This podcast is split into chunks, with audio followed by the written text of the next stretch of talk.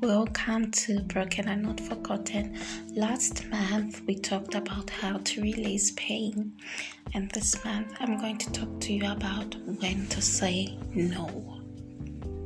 Sometimes pain can be inflicted to us deliberately, and pain can be inflicted to us by us ourselves accepting pain. And sometimes we ourselves are to blame for the pain that we go through. That's why today's episode I'm going to talk to about when to say no.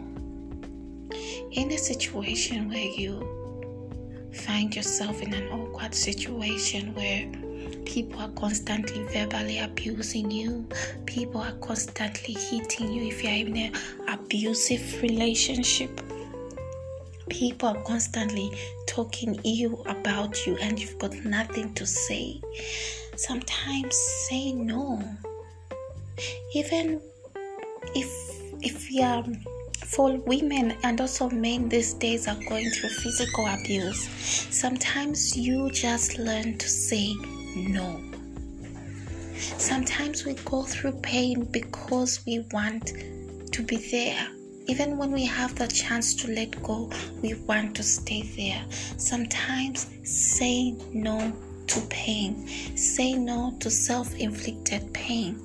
Sometimes just learn to let go of whatever situation you are going through.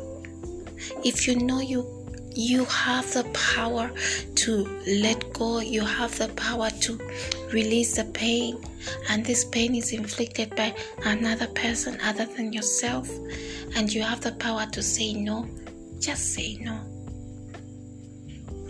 It would be different if pain is caused by natural causes. It would be different if pain is caused by circumstances beyond our control.